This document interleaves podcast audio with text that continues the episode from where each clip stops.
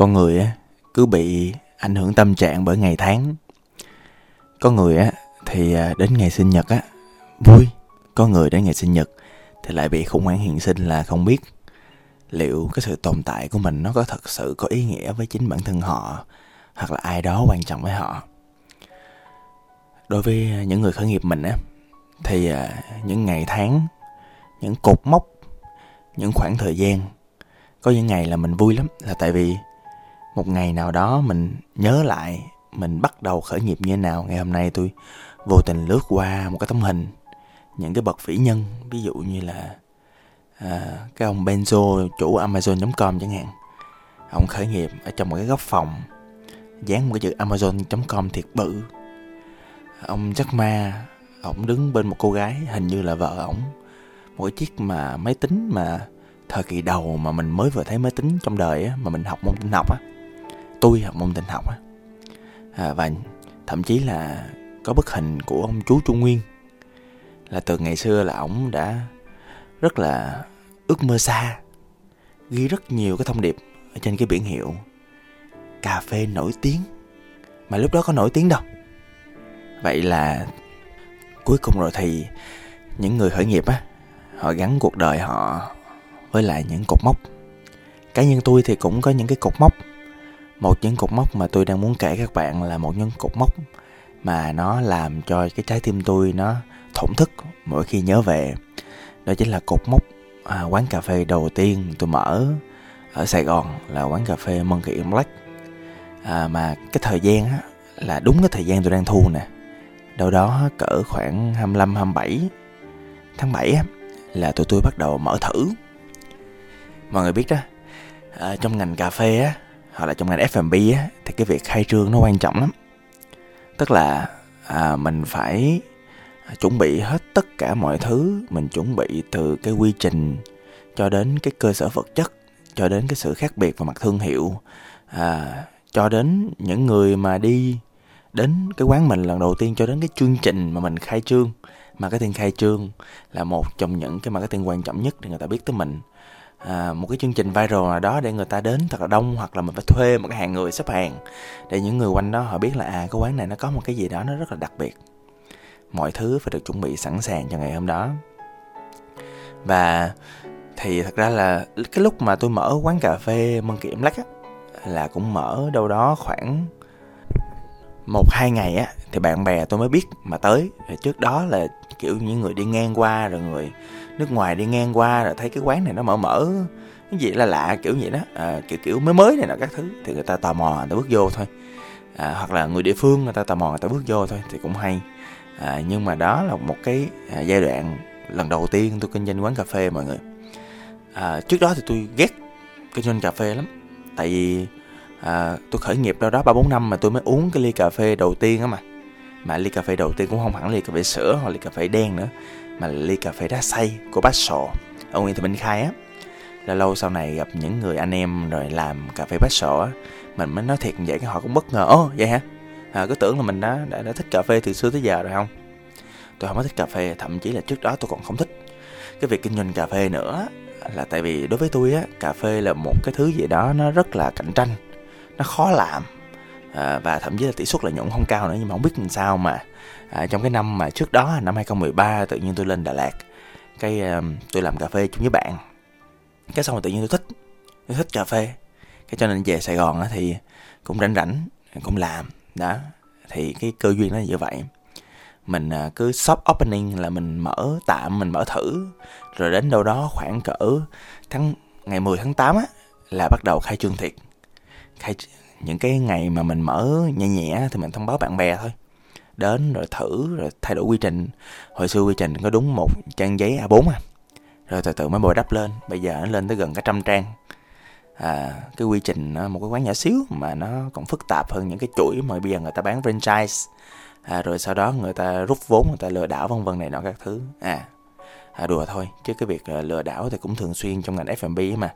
Về franchise ví dụ như mọi người có thể tìm kiếm stick coffee s tờ dài x để biết được cái mô hình đó. Thậm chí là có một người quản lý cũ của MLB tôi cũng bị dụ nhưng mà cũng may là nó mua rất là sớm cho nên là nó vẫn lời đâu đó 10 tới 30 phần trăm.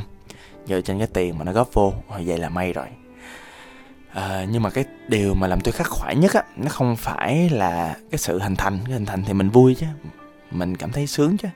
Nhưng mà cái vấn đề nằm ở chỗ á là nó không còn nữa mọi người à, đó là một ngày đâu đó cỡ gần cuối năm.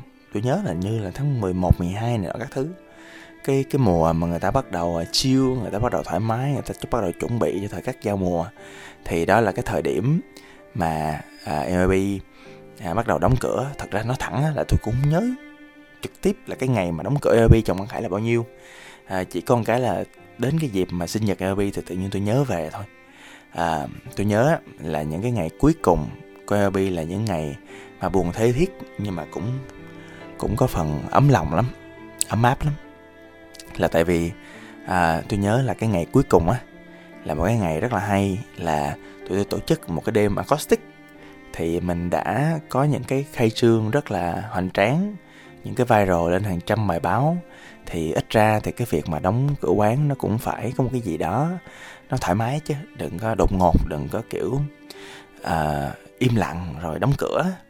À, một à, mình à, bước vào với tâm thế sẵn sàng mình bước đi cũng với tâm thế ngẩng cao đầu.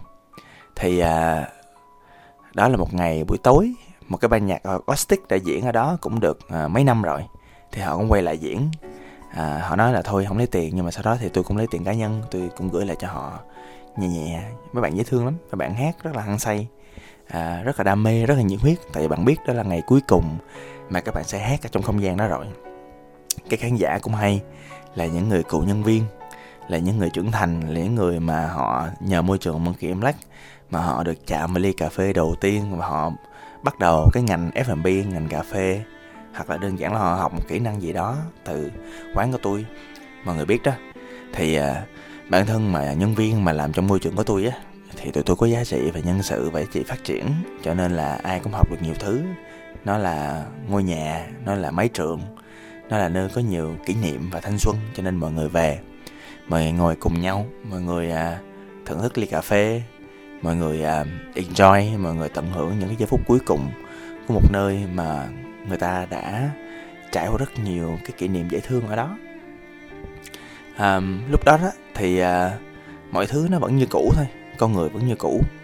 À, và tụi tôi cứ lần lượt lên hát và không biết một cách nào đó thường những cái chương trình hát với nhau á thì có người hay có người dở.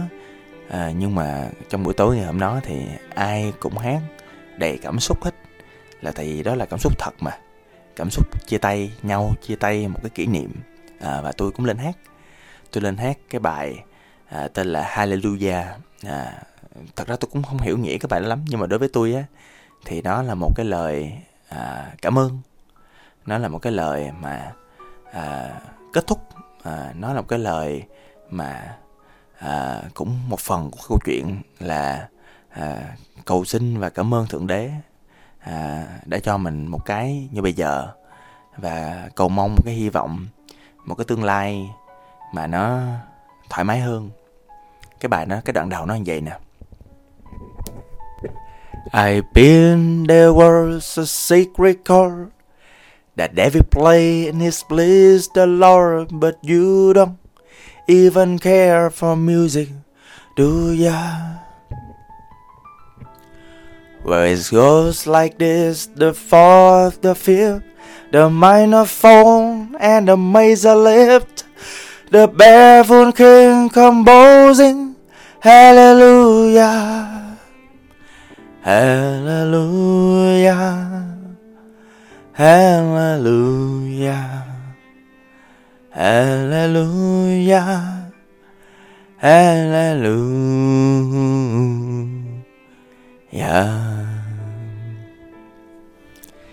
cái lúc mà tôi hát những cái đoạn mà Hallelujah cuối thì mọi người đồng thanh với tôi. À, lúc đó thì tôi ngồi ở trên sân khấu.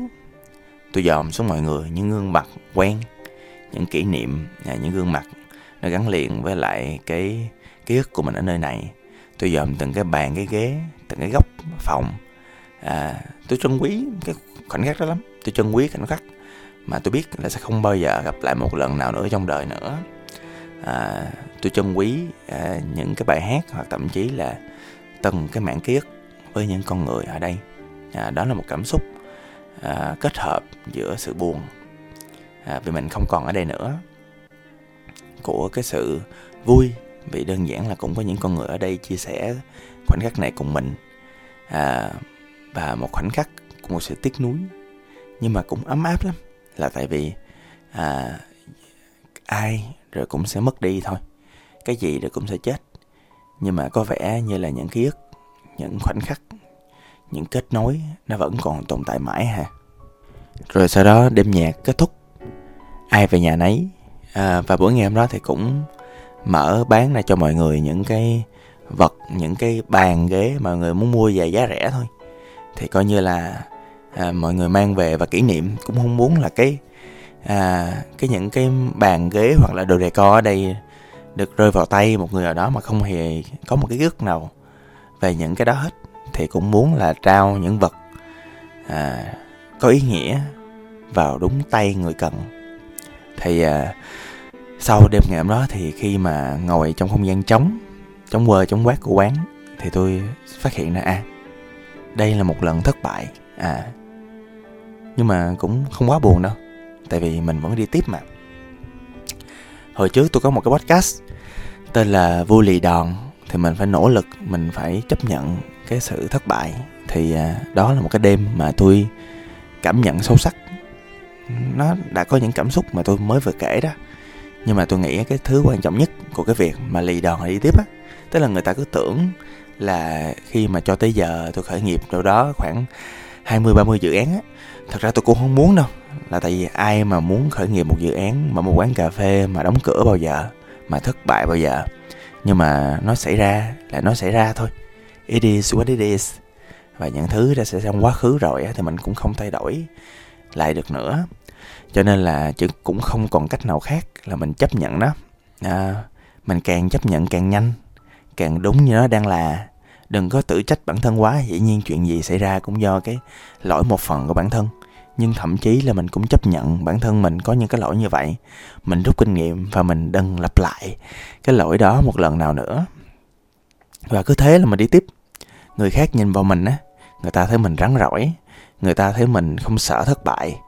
À, nhưng bản thân mình á thì mình tự biết cái chuyện mà bản thân mình lì đòn là ở chỗ là mình hiểu được chuyện gì đã và đang diễn ra. Mình chấp nhận cái sai bản thân mình chấp nhận cái sai người khác. Mình học bài học kinh nghiệm và từ đó mình đi tiếp trên cái chặng đường mà mình đã và đang có. Và cái chuyện mà mình vẫn đi tiếp mình không để cái thất bại đánh gục mình á cũng có thể coi là lì đòn hả? Nhưng mà ý là à, trong cuộc đời mình á mỗi một lần mà tôi à, dừng lại tôi à, than khóc. Tôi à, vật vả. Là những lúc mà tôi để ý là bên trong bản thân mình nó có một gì đó nó tổn thương nhiều hơn là khi mà tôi chấp nhận mọi thứ. Tôi buông xả những gì tiêu cực của bản thân và tôi đi tiếp. Tức là với những người lì đòn như tôi á, thì cái việc mà thất bại và chìm đắm trong đó rượu chè bê bết, nó đau khổ hơn nhiều so với việc, ok, mình mình băng bó vết thương mình ngã ở đâu, mình đứng dậy, mình đi tiếp thì nó đỡ tổn thương hơn. Và trong quá trình đó thì cái quá trình mà mình khởi nghiệp đi tiếp á, là quá trình tất yếu rồi.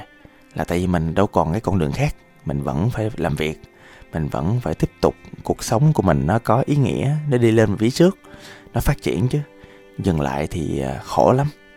Cho nên á, là cái hành trình đi tiếp của mình, nó vừa là thứ tất yếu, nó vừa là thứ phải làm nó vừa là cái sự chấp nhận và nó vừa là một hành trình để mình vừa phát triển bản thân mình, không mắc một sai lầm một lần nào nữa. Và nó có thể làm chữa lành những cái gì mình đã và đang gây ra cho chính bản thân mình. Và dĩ nhiên cái sự tha thứ nó luôn là một phần trong cuộc sống của mình.